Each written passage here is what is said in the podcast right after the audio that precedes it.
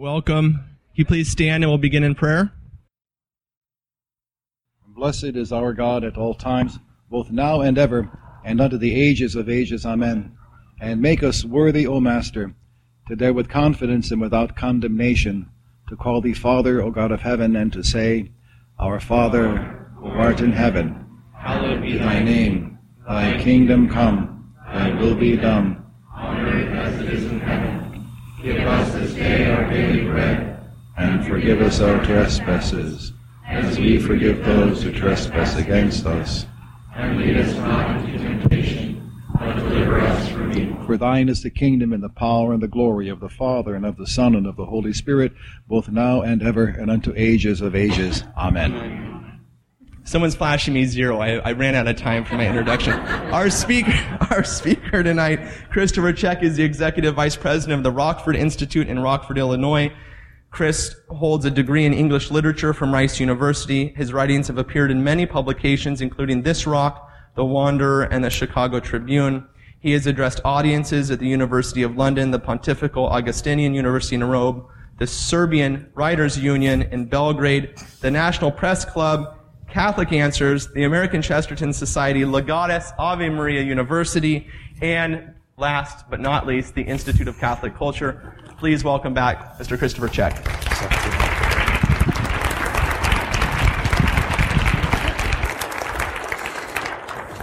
Thank you, Sabatino. I love to be here. This is a lovely space, by the way, here at Thomas Becket. Uh, I love to be here to lecture for the Institute, and I'm always grateful to be invited back. I hope that persists after tonight. I was in Sicily in the early part of January for a program for the Rockford Institute on Sicily in the ancient world, and I changed planes in Rome. And at the gate in Rome, I ran into your bishop. And we had some conversation, and I said in the course, I took his hand with both hands, and I said, I want you to know you have a very fine young man operating within your diocese, Sabatino Carnazzo, running this magnificent Institute of Catholic Culture. And Bishop Loverde looked at me and he said, I know Sabatino, and I've been in Rome for my ad limina visit, and we included the Institute of Catholic Culture in our report to the Holy Father.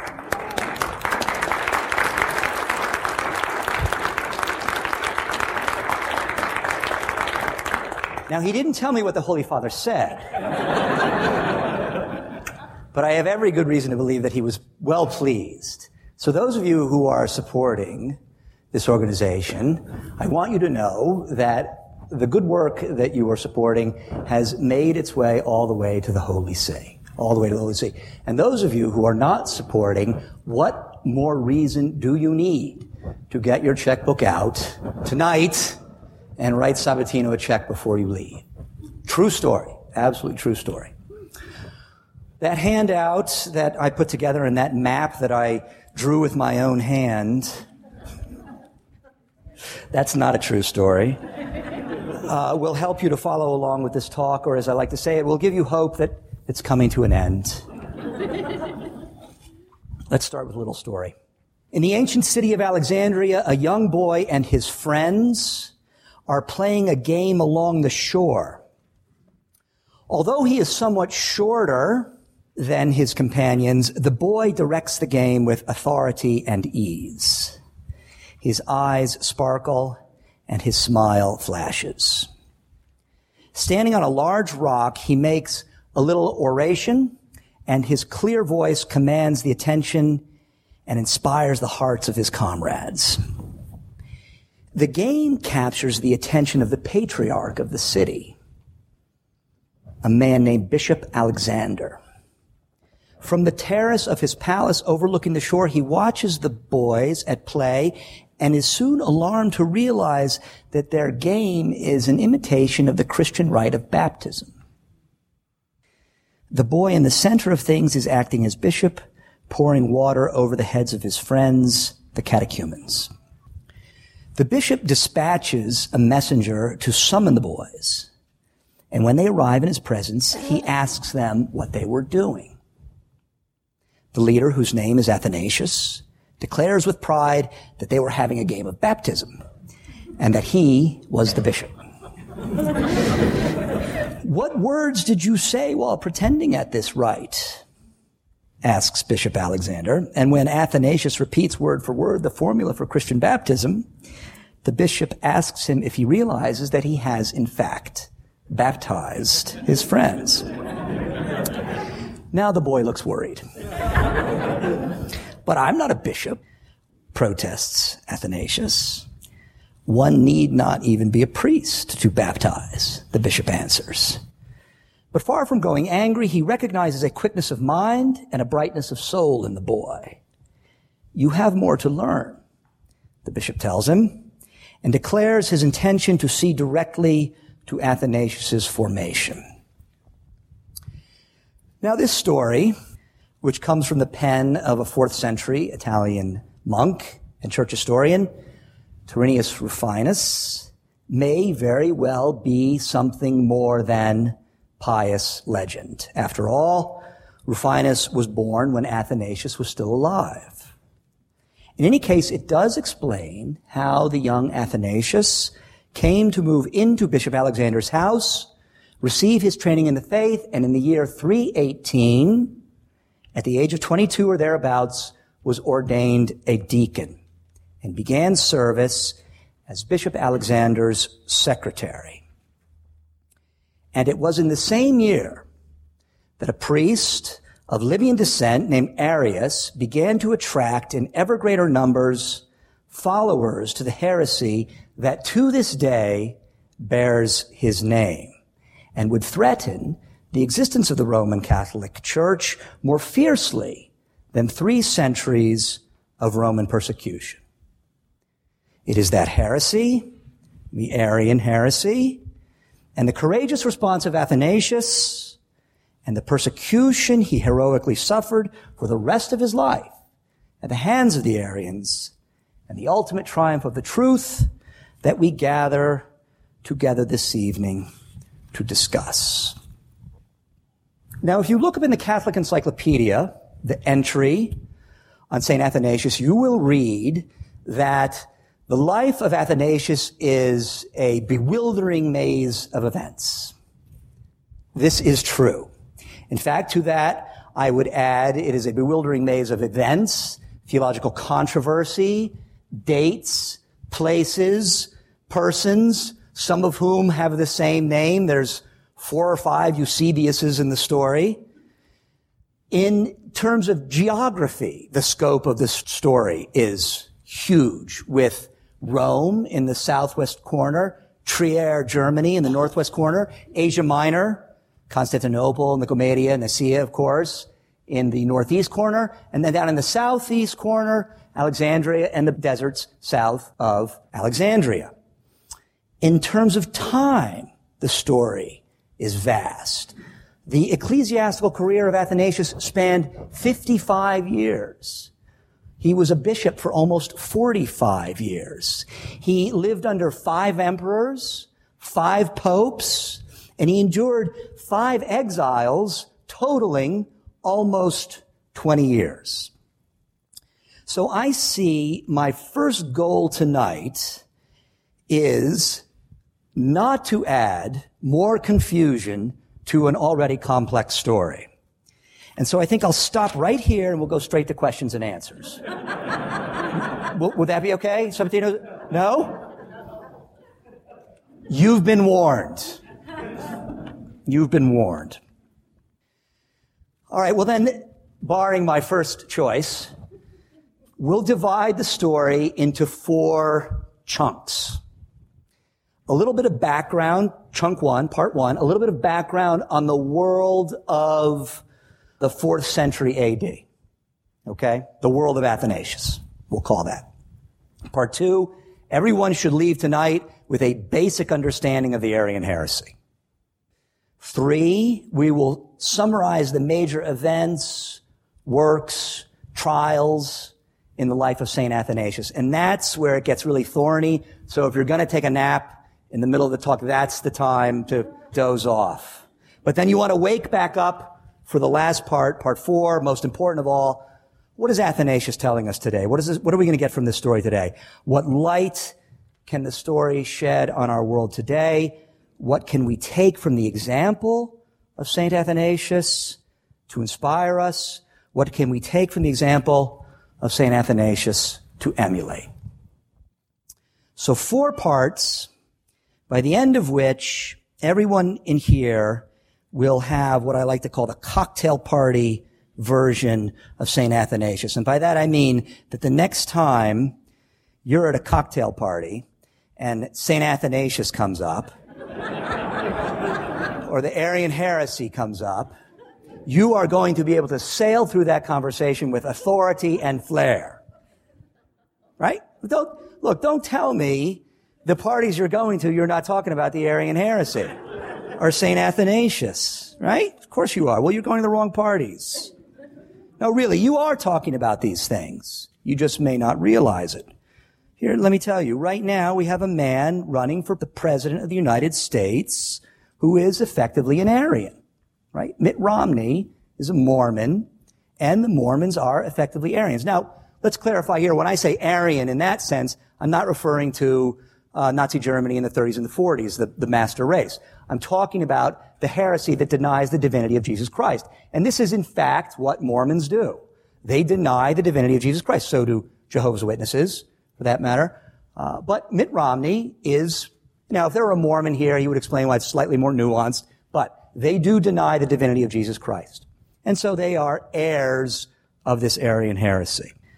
But if you're not talking about Mitt Romney at your cocktail parties, and that's perfectly fine with me, uh, closer to our hearts, closer to our hearts, we've just been given this magnificent new translation of the Novus Ordo of the Roman Rite. And in that new translation of the Novus Ordo of the Roman Rite, we have a much improved version of the creed, of the Nicene Creed that we say every Sunday at Mass, and contain therein, we no longer say now one in being with the Father, which is kind of an ambiguous, in English anyway, an ambiguous expression. Now we say consubstantial with the Father. Consubstantial with the Father. Consubstantial, this very phrase that rolls off our tongues every Sunday at Mass, we hardly think about it while we're saying it. And yet, this is at the center of the controversy of the Council of Nicaea in 325. And it subsequently tore the Catholic Church asunder.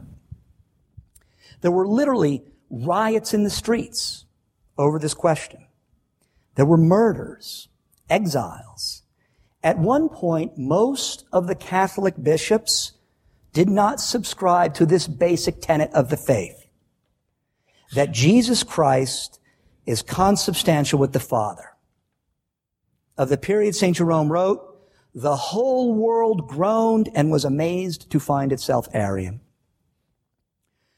But in the midst of this trial, the greatest the church had yet faced, and the greatest it would face until the Protestant rebellion, more than a thousand years later, God raised up a single man to hold and keep the truth and defend it with humility and grace.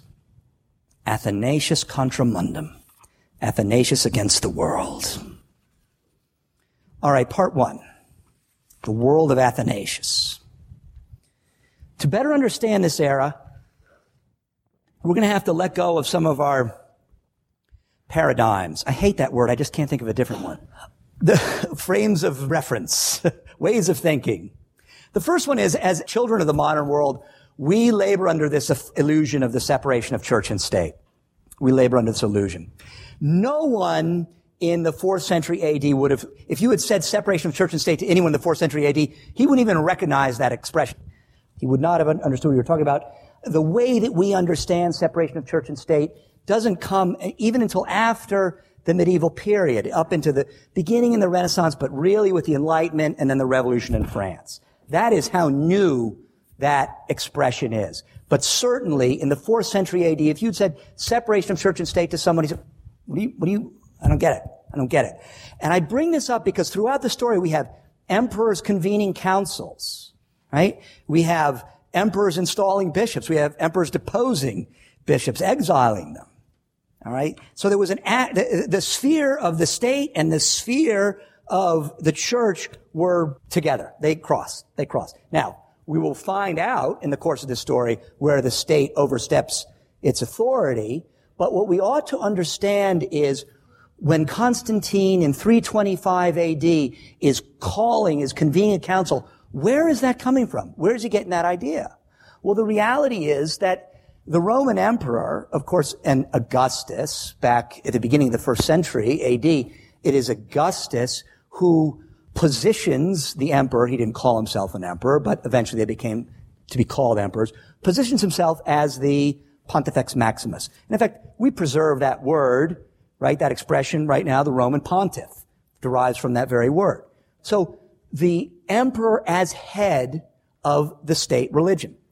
Now we have three centuries of conflict between the church, but also convergence. I know I've talked about that when I've been here before, talking about the age of the martyrs, and I've got a, the CD of it over there to go into detail about it. But what we have is a period of tension between the young church and the empire, but we also have periods of convergence. And so what happens by the time Constantine has become emperor, because he's the central figure at the beginning of our story of Athanasius, he completely understands himself as the head of the state religion.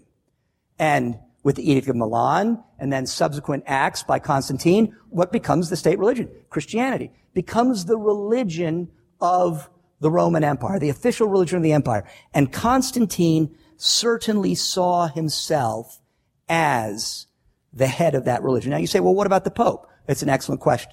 The reality is, though, in terms of um, the organization of the church, the papacy is something that is developing over this time. But it really begins to take form later with Pope St. Gregory the Great. So almost 200 years later, where we see the kind of organization of the church that we understand and see today. In fact, there's almost nothing in the organization of the church today and in the liturgy of the church that does not bear the fingerprints of Pope St. Gregory the Great. But before him, we have this period where the Pope and the Emperor and the church and the empire are finding out how they relate to one another. I don't mean to belabor that point, but separation of church and state would not have made sense to these people. The second paradigm that we have to let go is one that afflicts many of the people in this room, myself included, not Sabatino, by the way, and that is that Latin Rite Catholics tend to think of the story of the church as a Western story, right? So we think of the martyrs in the circus of Nero, the popes in Rome, the baptism of Clovis in France, Charlemagne in Germany. I mean, these are all good stories. These things happened. But the story of the church for the first three, four, even five centuries is an Eastern story. It is an Eastern story. And by that I mean it's a Greek story. Now, what's the reason for this? What are the reasons for this? Well, there are at least three. What's the most obvious one? Where does Christianity begin? In the East, right. Jesus Christ was born, he lived, taught, worked miracles, was crucified, rose from the dead, and ascended to heaven in the East. In the East. But 300 years before Jesus Christ, roughly, what great event in military history happens? Yeah, we talked about this. Alexander the Great, the conquest of Alexander the Great. You know, some see him sort of as the precursor of Christ. I think he's a little more complex character than that. But nonetheless, the effect of Alexander's conquest of the East was what? The spreading of that Hellenistic culture.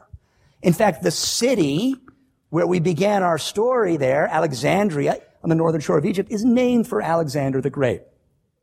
And so he spread that Hellenistic culture, the Hellenistic language, the Hellenistic philosophy, the drama, the poetry, the literature, all this culture that in fact was the, the seed plot, if you will, to make possible the spread of the gospel. As I said, Alexandria was named for Alexander the Great. What's the famous landmark in Alexandria? One of the wonders of the world. The lighthouse, right? Alexandria is the center of commerce, but what else was in Alexandria? The library, right. Now, by the time of Athanasius, it's either partially or mostly destroyed. We're not exactly sure. That history is not altogether clear.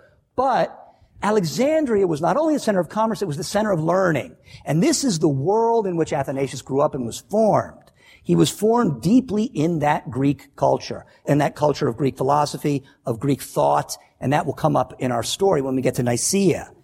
Aristotle, Plato, Socrates, even Homer. Athanasius quotes Homer in his works. And we'll see how the Greek philosophy comes to the fore when we get to Nicaea. Now there's a third reason that this story is an Eastern story for the first few centuries, and it has to do with Roman political history. Who's the emperor right before Constantine? Diocletian. You got a gold star. Diocletian gets a bad rap among Christians, I have to say, because he killed a lot of them. but it's really unfair. Because, well, Diocletian was, look, Diocletian, near the end of his reign, he says, I've had enough of this. I'm going to my farm to grow cabbages. Would that politicians did that today. Uh, uh, emulated Diocletian. Talk about things to emulate. But Diocletian didn't begin his career persecuting Christians. In fact, he had Christians in his household. His mother, I think his sister-in-law, or his wife, and he, he, close family relations were catechumens, and there were Christians advising him in his household. But he had a chap, his number two, named Galerius, who was like kind of a Karl Rove figure. Or if you don't like that, a sort of a Rahm Emanuel figure.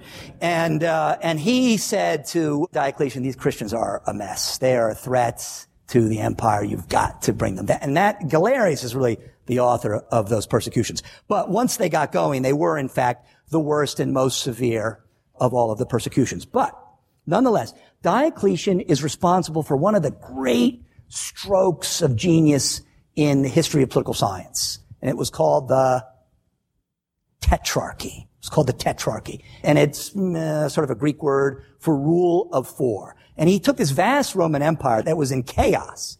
I mean, I think the previous 10 emperors before Diocletian, none of them reigned more than about two years.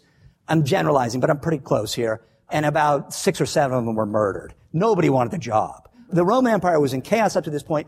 He invents the tetrarchy. He divides the Roman Empire between East and West, and each side is ruled by its Augustus, the number one, and its Caesar, the number two. And he, Diocletian, realizes that he has got to be on the east of the empire. So he moves his capital city to Nico, well, not Constantinople, close. Constantinople doesn't exist yet. Nicomedia, Nicomedia. The political momentum, the center of political life of the Roman Empire has moved east. And then, of course, Constantine follows him. And what does he build? His great city, Constantinople on the Bosporus. So these are the events that converge throughout history to make the East where things were going on at this time. When Constantine comes on the scene, this shift in the political center of the Roman Empire eastward is well underway. And he solidifies it, as I say, by building his city, Constantinople, on the Bosporus. All right. That's the background. What was this Arian heresy? In the year 318, as we said at the beginning of our story, at the age of 22 or thereabouts, Athanasius was ordained a deacon and began service as Bishop Alexander's personal secretary. And it was in that same year that a priest of Libyan descent named Arius began to attract in ever greater numbers followers to his heresy that to this day bears his name and would threaten the existence of the Roman church more fiercely than three centuries of Roman persecution. Who was Arius? Well, probably the best way to describe him is he was the first Christian rock star. He was wonderful at writing these little poems and songs and ditties with which he spread around his heresy. But it wasn't that he was a good songwriter. He was very, extremely popular. He was a celebrity. He was a sort of a celebrity figure.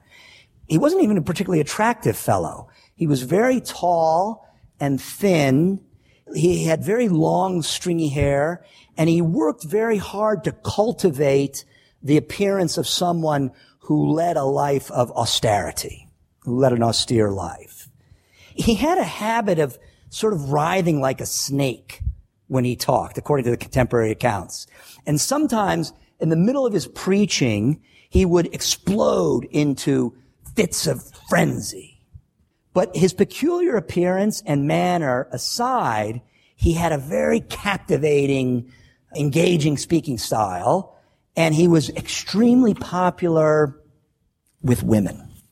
It's true.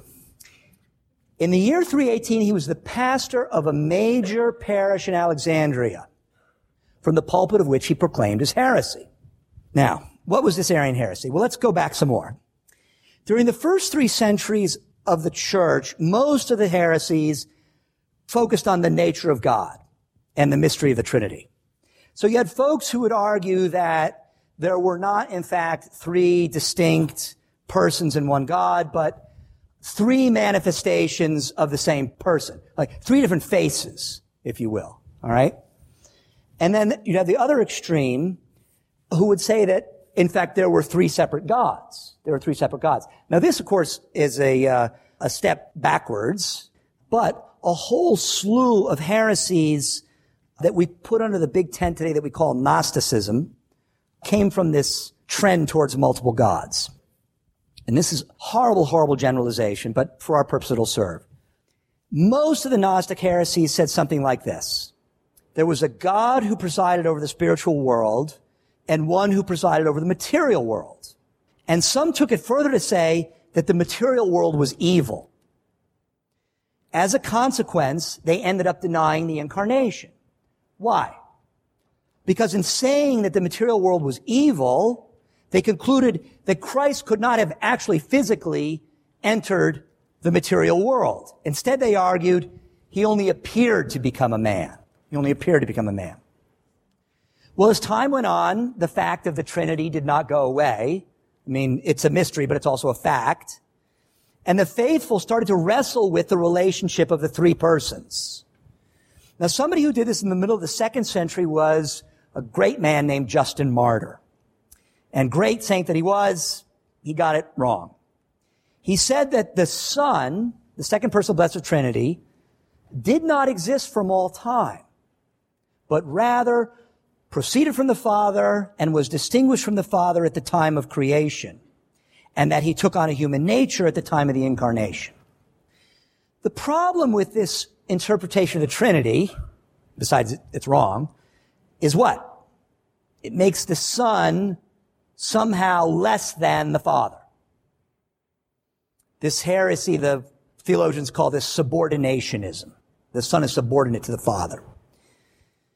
Now, before we get all upset about at Justin Martyr, we have to realize that we have the benefit of 2,000 years of the teaching church. The early fathers had to puzzle through these things with the guidance of the Holy Spirit, but they had to puzzle them through.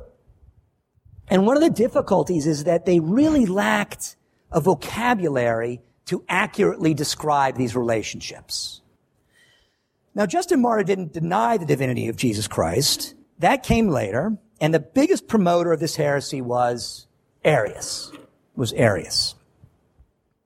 Arius taught that there was a time when Christ did not exist and that he was created by God, the Father, that he was a creature, now the problem with this becomes very clear when we think about what that claim implies, right?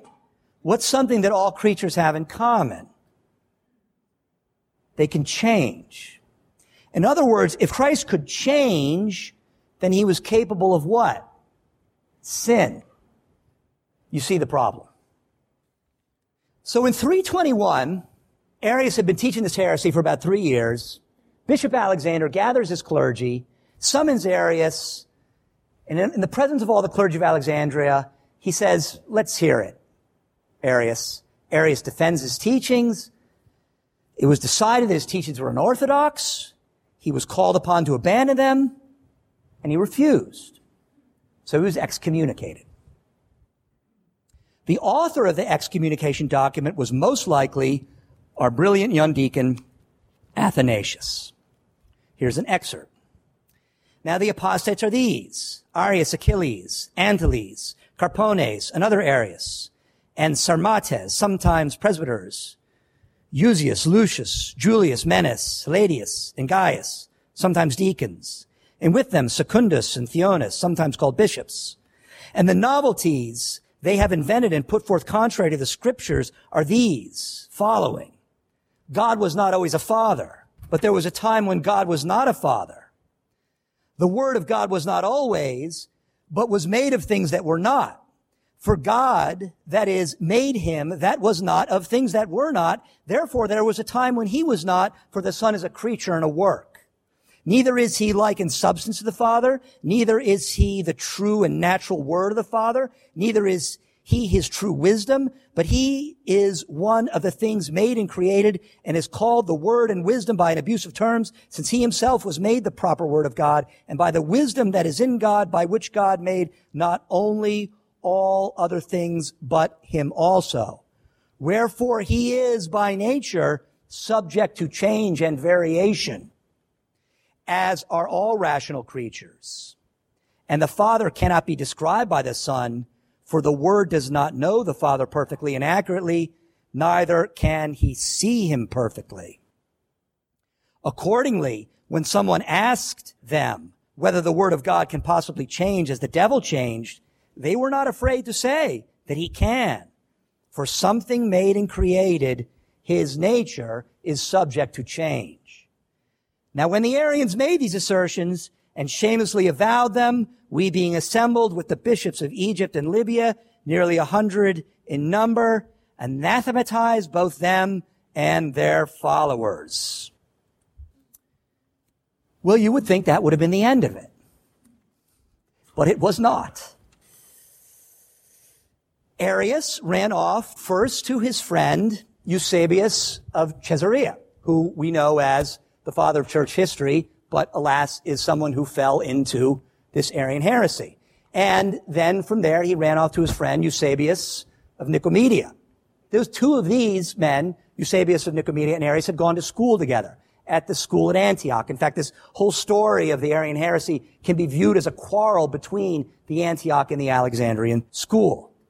Now, the thing about this guy, Eusebius of Nicomedia, was that he was very close to whom?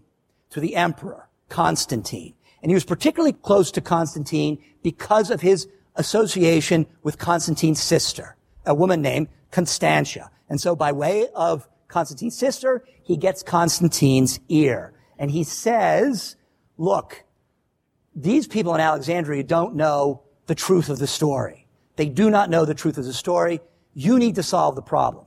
And now we get back to the point that I tried to make to you at the beginning. Constantine realizes, as the head of the state religion, he has to resolve this problem. And so what does Constantine do? He convenes the Council of Nicaea in 325. Now, some folks explain this as saying that Constantine simply thought that arguments inside the empire were bad for peace. Well, he certainly did think that, but he believed himself to be more invested than that. The emperor was the head of the state religion. The state religion was Christianity and Constantine's duty was to settle the matter. In fact, if Constantine had not called the Council of Nicaea, people would have said to him, you're not doing your job. Now, the Council of Nicaea was a great event and we'll have to whirl through it very quickly. But it was a gathering of all of the heroes of the final persecution. So you had men who had survived that final persecution. St. Nicholas was there, of course. What does St. Nicholas do on the floor of the council? Yeah. He gives, he gives, I, some people say slap, but I think he gave a closed fist to the jaw of Arius. This nice guy that brings Christmas presents, right? yes. True story. True story. But you had all these heroes who had endured persecution. They were missing tongues. They were missing eyes. They bore the scars of being beaten. All the heroes who had survived the final persecution were gathered there. It would have been great to be there. Can you imagine being in that room? Were gathered there at the Council of Nicaea. Constantine footed the bill. He paid for it. You could, if you, if you were a bishop and you couldn't afford to come, he paid your way. He bought your ticket. He paid for your coach. He put you up. He paid for everything. The Pope, Pope Sylvester, sent two legates, right? Demonstrating, of course, that his word was central to the question. He sent two legates. One was named Vincent, and the other was named Vito. So the, so the, so the tradition of Italians sending a guy named Vito to a meeting to exercise his will goes in fact all the way back to the Council of Nicaea. And of course our hero Athanasius was there, right by his bishop advising him. And what did they do? They came up with this creed that we say every Sunday, right? The Nicene Creed. And central to this creed, we've translated into the Latin consubstantial, but they used a Greek word, homoousion, homoousion, consubstantial, all right, to describe the relationship between the Father and the Son, homoousion. Now, this is an extremely important moment in the development of theology. Why? Because it is the first time officially the church is using what? A non-scriptural word a non-scriptural word. And this is why I went through all that boring stuff at the beginning about the spread of Hellenistic culture. Because it is in fact that Greek philosophy that is informing and now being transformed in Christ at the moment of the Council of Nicaea. So they use a non-scriptural word, homoousion, for the first time to describe this relationship. And at the end, at the end of the Nicene Creed, they append an anathema. And for those who say there was a time when he, the son, did not exist, or he was begotten. He did not exist. He was made from nothing, or from another substance or essence. The son of God is a created being, changeable, capable of alteration. To such as these, the Catholic Church says anathema. Anathema.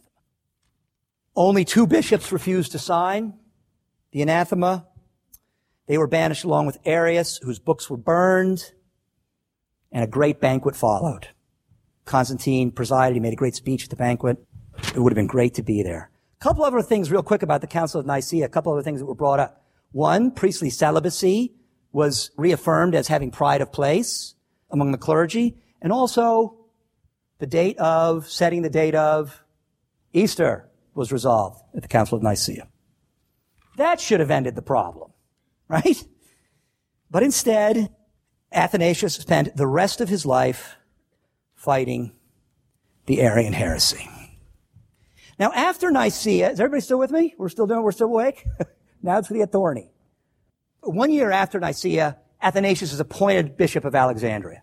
Right? He tries to avoid the job. Good sign. Somebody wants to be a bishop. Bad sign. Right? But he's appointed, elected bishop of Alexandria. Okay? Eusebius realizes that he can't assault the Nicene Creed. Eusebius of Nicomedia realizes he can't assault the Nicene Creed directly. Why? I mean, everybody's just signed this document and the emperor's given his approval to it. So he goes to Constantine and he says, look, um, this division in the empire with Arius over here banished, that's bad. That's bad blood. We don't want that. Let's all, can't we all get along? Right? He starts talking that way. And then he realizes that if he can't attack the Nicene Creed, what does he do? What do we do when we can't attack someone's argument? We start attacking the person, right? So he starts attacking the chief defender of the Nicene Creed. He starts attacking Athanasius. And he gets Constantine to, Constantine's an interesting figure in history. Many great things about him, many not so great things about him. But one thing is, he's a pretty suggestible fellow he's mercurial. He's changing his mind. But Eusebius gets Constantine to send a letter to Athanasius telling him that he has to accept Arius into his diocese. On being informed of my pleasure, give free admission to all who are desirous of entering to communion with the church. For if I learn of your standing in the way of any who were seeking it or interdicting them, I will send at once those who shall depose you instead by my authority and banish you from your see. So under threat of banishment, we have Athanasius now having to respond. Well, what does he do? What does Eusebius of Nicomedia do? He starts to drum up all of these charges against Athanasius. And they play like, you know, a modern TV drama.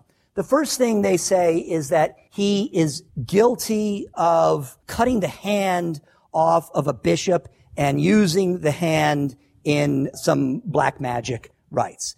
And then they accuse him of harassing a pious priest named Ischyras. And then they accuse him of violating a consecrated virgin. So he goes to Tyre and he answers all of these charges. And it's a great assembly and the Arians produce, you know, this kind of black, withered, severed hand and said, this is the hand of Bishop Arsenius. And Athanasius says, oh, really? Well, and then he has Bishop Arsenius with him as part of his entourage. And he takes the hood off of his coat and he says, Oh, well, this is Bishop. Oh, let's see. And then he takes out one hand. Oh, no, it's still here. And then he takes out the other one. And, oh, no. Oh, well, has anyone given him three hands? Bishop Arsenius, did you get three hands? So he does that number. And then he immediately dismisses the charge of Ischyras. It turns out this man was never a priest to begin with. And then the charge of the consecrated virgin who was violated. They bring the girl out and she starts, oh yes, and he did this to me in great detail, and he did this to me, and this to me, and this to me. So one of Athanasius's entourage goes up to the young lady. His name is Timothy, and he says, and did I take you into my home? Yes, and I can find you there. And she said, yes, you did. You did all those things. You did all those things. She's not even realized, of course, she's not even talking to Athanasius. Well, as soon as they realize, she flees the room. She says, no, bring her back. I want to know who put her up to this. So finally, they accuse him of withholding grain from the grain dole that was supposed to go up to Constantinople. Constantine calls him up to Constantinople to answer the charges, and Constantine believes this last charge. And he banishes Athanasius. And this is his first exile. It lasts for two years in Trier, where, in Germany, where he is the guest of Constantine's son, Constantine II. While in Trier, something important happens. While Athanasius is there, Arius dies and he comes to a very unpleasant death. Constantine orders the bishop of Constantinople to accept Arius back into his diocese. The man's name also is Bishop Alexander. Bishop Alexander does not wish to do this. So he spends the night praying before the Blessed Sacrament, saying, Lord, please do not let this indignity fall upon your church. The next morning, Arius comes walking down the center boulevard of Constantinople where he thinks he's going to be receiving the communion of the church. And just as he approaches the church, he is afflicted with a great pain in his bowels. And now gets a little indelicate. He asks his friends where the public loo is. And he runs off there and then he begins to expel the contents of his bowels and then his bowels themselves begin to be expelled from out of Arius. And according to one of the contemporary accounts, he stands up and he slips on his intestines and smashes his head and dies. And this was a sure sign to the Catholics that God had settled this question. That God had settled this question. Athanasius' first exile ends when Constantine dies. Constantine II, his son, says you can go back to your see, but the empire is divided in half between Constantine II, who's a Catholic, and Constantius, who is not. He is an Arian. And he says, not so fast, brother. And he tells Athanasius, no, you cannot come back to your see. And this is Athanasius' second exile. During this period, an intruder named Gregory of Cappadocia is put on the throne in Alexandria. He is an Arian. During this time, Athanasius goes to Rome to plead his case before Pope Julius. The important thing to remember about this particular part of the story is that he brings the Eastern Egyptian tradition of monasticism to the West. So, of course, we say Benedict is the father of Western monasticism, but it really is Athanasius who brings this tradition of monasticism to the West. He is eventually restored. Constantius finally agrees to uh, popular pressure. He restores him after a period of years to his diocese, and then there's a decade of peace. Meanwhile, while he comes back and he's governing his diocese, and the Arians are holding one false council after another, trying to come up with one formula after another that would undermine the Nicene Creed. And Constans, Constantine II's brother, is murdered. And now Constantius has rule of the whole of the Roman Empire, and he exiles Athanasius third time. And it is during this exile that Constantius holds the Council of Milan. St. Athanasius describes the scene. Arian bishops dragged the pen from the hand of the Bishop of Milan as he prepared to sign the Creed of Nicaea as an indication of his orthodoxy. The council became a riot. The mob invaded the church to defend its bishop, and the council's next meeting took place in the palace in this more favorable locale. The imperial will had its way more easily. The emperor having summoned the bishops, ordered them to sign the condemnation of Athanasius and to receive the heretics into communion. They protested against this innovation in church discipline, crying out that such is not the ecclesiastical rule, whereupon the emperor broke in, my will is canon law. Bishops in Syria make no such objections when I address them. Obey me or exile. Obey me or exile. Athanasius is restored to his diocese after the death of Constantius because a man comes on the throne who is not a Christian, in fact, Julian the Apostate. And Julian the Apostate has, at least at first, a kind of a sense of religious tolerance, but he eventually grows weary of Athanasius because Athanasius is converting the pagans in Alexandria. Remember, Julian the Apostate is the one who tries to bring pagan practices back to the Roman Empire, and he ends up exiling Athanasius again. But before that, it was in this third exile that Athanasius spends his time in the desert. And it is during that time when he spends a great deal of time with St. Anthony of the Desert and begins to work on his biography of St. Anthony of the Desert. And you'll hear about that more, but I'll tell you three things now. It is the earliest extensive biography of a saint. It emphasizes the need for prayer and mortification if we are properly to understand the scriptures, and it describes how the devil seduces through pride the souls even to the rejection of God. During this time, Athanasius has a uh, intruder put on his diocese, a man named George of Cappadocia, who uses the position really to make money. He takes control of the salt monopoly, and also he builds a coffin factory. And he says, if anyone wants Christian burial, he has to purchase one of my coffins. The people of Alexandria respond by killing him. So. Athanasius faces two more short exiles at the end of his life, really based on the whims of the emperor that comes in. Jovian comes in, he restores him. Then Valens comes in, he exiles him. Finally, he's brought back under popular pressure, and he lives his final 10 years or so there in peace. All right. I went through that part quickly because it can get bogged down.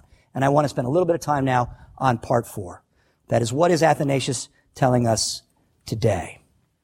What is there in the life of Athanasius from which we can draw inspiration? Well, first about our world today. One, the church in disobedience. Disobedience isn't new. All right. It goes all the way back to this story, even before.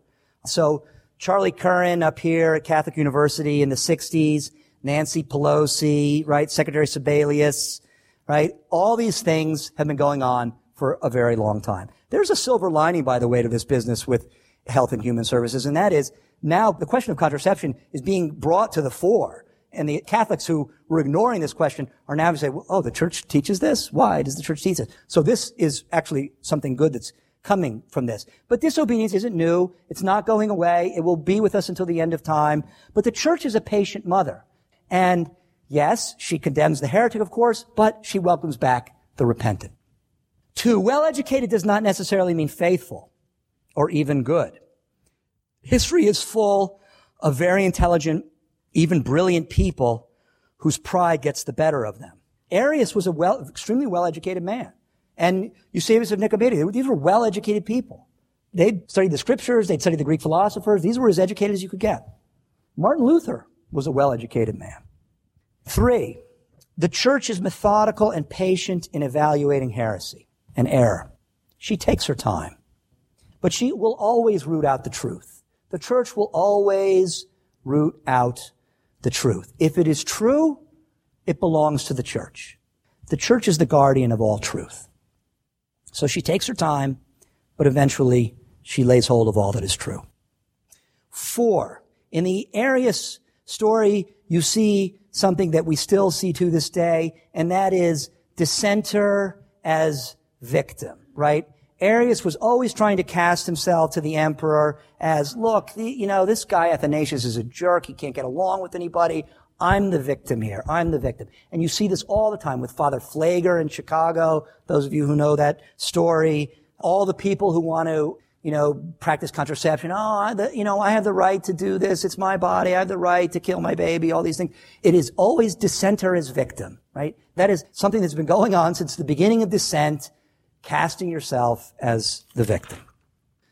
Five, the freedom of the church is always going to be threatened by the state. It went on in the age of the martyrs. It went on in Athanasius's age. It went on in the Protestant rebellion in England under Henry VIII. It went on in the revolution in France. It went on in the Cristero War in Mexico, the Spanish Civil War, and it's going on right now in the United States today. Athanasius was a champion of the independence of the church from the state. Cardinal George said recently that he expected to die in his bed. He expects his successor to die in jail, and he expects that man's successor to die before a firing squad. May well be. All right, now the personal example that Athanasius gives us. Well, first of all, it's an obvious case of perseverance, even when it's unpopular. Those who defend the truth against the prevailing consensus must often face the prospect of appearing stubborn, proud, intransigent, even ignorant.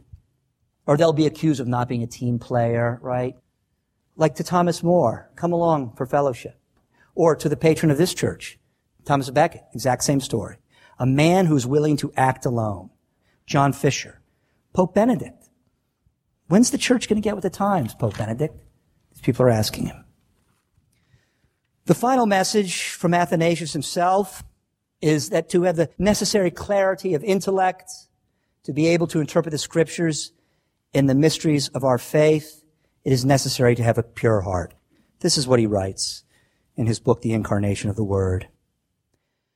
But for the searching and right understanding of the scriptures, there is need of a good life and a pure soul, and for Christian virtue to guide the mind to grasp so far as human nature can, the truth concerning God the Word.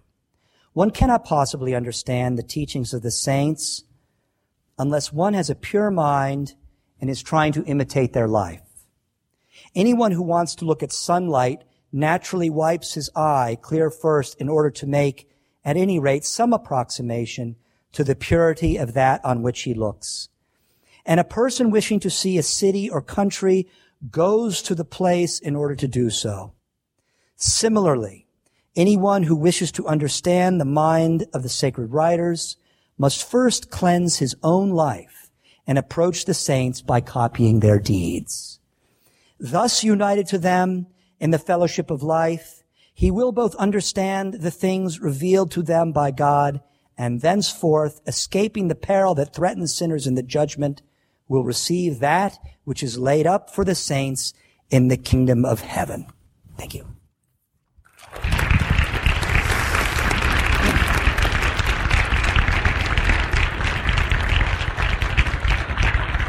Thank you very much, Chris, for a wonderful presentation. We're going to take a short break and come back together for Q&A. Is uh, Athanasius the author of the Athanasian Creed? No. The question was, is Athanasius the author of the Athanasian Creed? Uh, and the Athanasian Creed I don't have committed to memory, but it's the one where it says, and such and such and just anathema sit. And it says, by the way, if, if you were a Catholic priest and you had a dog, you should, you could name your dog anathema. anathema sit.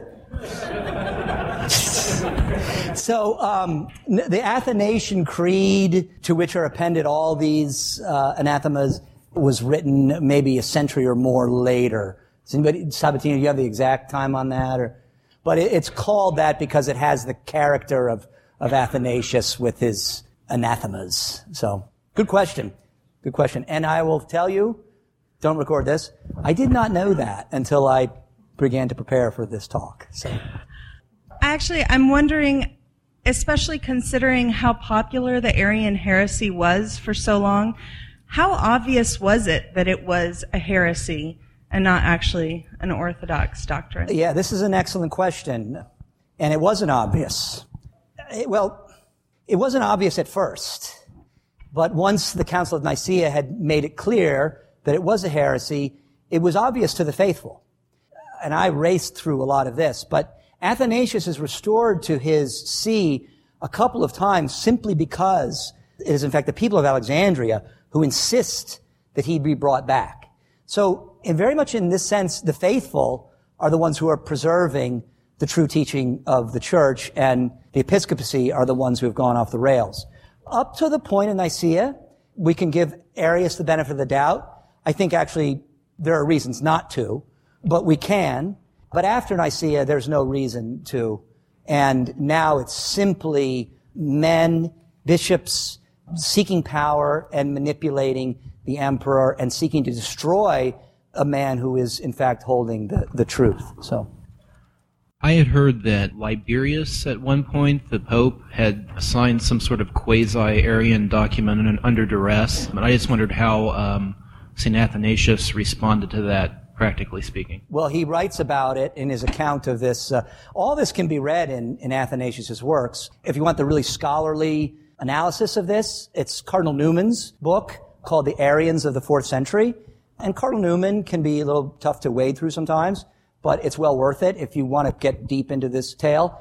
There are historians who precede Cardinal Newman who try to cut Liberius a little bit of slack. Cardinal Newman does not. And Liberius did certainly sign a semi-Arian formula, homo e, ousion, just the I inserted there between the O's, uh, of like substance, would be how we would translate that, not of the same substance, but of like substance, and that's called the semi-Arian. He definitely signed that, and he probably signed a straight out Arian formula too from one of these, one of these sort of pseudo synods of the Arian bishops. Now, Liberius was dragged into exile over this point, and he was in exile for two years before his fall. And under that duress, the Arian bishops, or Eusebian bishops as they were also called, said to him, look, your job, you're the Pope in Rome. You should be back in Rome. You need to be restored to your see. So come on, go along. Let's get this taken care of. And in fact, finally he does capitulate and sign. And I left some of this out because Sabatino was flashing markers at me in the back of the room. And it was after, it was after that that now the emperor went around forcing a lot of bishops to sign this formula. And many of them did. Uh, three or four went into exile, but many of them did. This is a story, the fall of Pope Liberius, that's popular among Protestants as a charge that the doctrine of papal infallibility is not, in fact, a real doctrine. But the reality is he signed it under duress and it was not an ex-cathedra teaching. So it's, I mean, that's kind of the short version. If you go to Cardinal Newman, you can get a more detailed analysis of it. But it almost certainly did happen. And it, it was not a violation of papal infallibility. It was the moral failing of an individual man and regrettable. Excellent question. We have a question coming in from Martin in North Carolina. You may want to push this off to the talk on St. Anthony. I'll leave that up to you. If you could comment on the time uh, in which St. Anthony of the Desert came out of the desert to assist St. Athanasius uh, defending orthodoxy. Yeah, I will. I will pass that on. Okay. Yeah. So Martin, come up from, from North, North, Carolina. Carolina. now, what is also true is that is that Athanasius, while he was in exile, he did go around ordaining priests and possibly even some bishops. That's less clear in other dioceses, in other sees that were not his. So when he was exiled from his see, he did go and ordain legitimate priests in various dioceses so that the true faith could continue to be preserved. So. I have a question. I hope you don't think it's too far afield for this. Just tell me. The, um, I mean, it's too far about, afield. Talk, talked about the, the the creed and, and the careful words consubstantial used to clarify the nature of Christ and this divinity. And yet the same creed years later, with the, uh, the, the, additional words added, created a great schism. The, uh, uh, that the nature of the Holy Spirit proceeds from the Father and the Son. I don't have the theological background to know the one iota of difference there. But what would St. Athanasius have weighed in on that speculatively?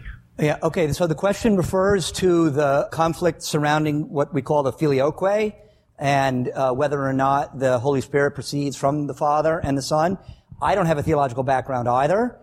I would feel certain that if Athanasius were confronted with this question, he would certainly take the uh, Orthodox, that is small o, Orthodox position.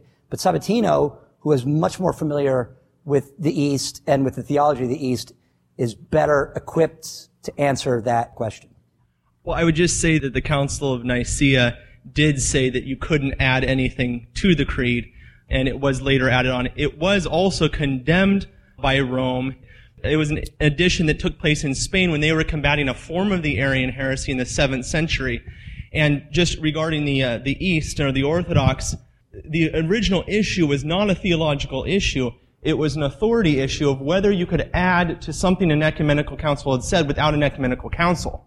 That was the problem they had initially. And later on, different theologians then took arms at the issue itself, at the phrasing itself. So Charlemagne we'll is involved also in that, in, in inserting Absolutely. that. And, yeah, it, the use of the filioque spread throughout the West through Charlemagne's court, yeah, yeah. but initially condemned by Rome, saying CD you can't just add something to the creed. Because otherwise, there's, you could add a, a multitude of doctrines. Obviously, the creed is not exhaustive. And so that was the original issue regarding authority. Yeah, well said. It's great speaking here because if you don't know the answer to the question, Sabatino does. Did the uh, members of the Council of Nicaea base their findings and the creed on Scripture? Uh, yes, they did, and um, chiefly the prelude of John's Gospel uh, and the Father and I are one. The other references Christ makes to the Trinity. I mean, the word Trinity isn't named in the Gospel, of course, but what is I don't want to say novel, but what is new at the council is the use of a non-scriptural word, homoousion, to describe this theological relationship.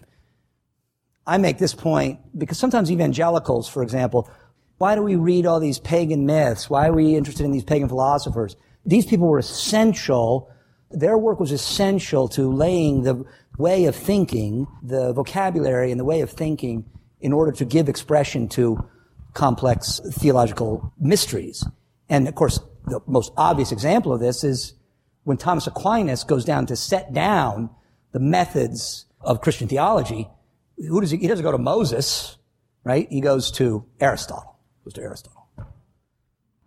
You say that uh, the essence of what St. Athanasius defended at the Council of Nicaea, in other words, the points that he was making as far as a theological, was that in Scripture Christ had asserted that he and the Father are one, similar type statements within the gospel. Is that right? Yes. That was the essence of his uh, defense of orthodoxy as we know it today. Okay. But as pointed out in a previous question here, Arius was, had quite a following which went on for quite a while. What was the point that these particular theologians with Arius felt made them continue with this heresy for a while? In other words, was it something like it's difficult to see two persons in one, you know, kind of a mathematical contradiction, whereas we would think that God is one and that there wouldn't be two persons in one God. Something like that. Was that what the point was they were making? Obviously, a lot of followers to Arius at the time. Yes. I mean, we talked about Justin Martyr trying to organize in his imagination or in his understanding the relationship between the Father and the Son. And how can something be begotten but not created? When we use these words, we presume that we have an understanding of them, but uh, let's just see in the room here who could, let's get a, a difference between begotten and created, because these things tend to overlap. That's why I, I made the point that we have to sort of give a little bit of benefit of the doubt to the early fathers, and Arius not among them, but even Arius, as he's trying to sort this problem out, the difficulty with him so far as my story is concerned, I'm not a theologian, is that once an ecumenical council is declared, then obedience to the mystery is what is required. But Arianism doesn't go away. Athanasius dies, and then in most of the church it goes away. But where does it persist? All of the uh, savages north of the Alps, which includes a lot of the people in this room, myself included, yeah, um, Gauls, or the Goths especially. A lot of these people were evangelized by Arian priests and Arian bishops. When the Goths come into Italy, if you go to Ravenna, just south of Venice today, you see Arian churches with beautiful mosaics in there, but they're still sort of creepy when you go in because you know, okay, well, here's where this heresy. The heresy lasts for a time, and, and, and I think I'm sympathetic to your question insofar as I think I understand it. It's confusing. Well, the Trinity is mysterious. It's hard to get your imagination around. Thank you very much, Chris. Sure.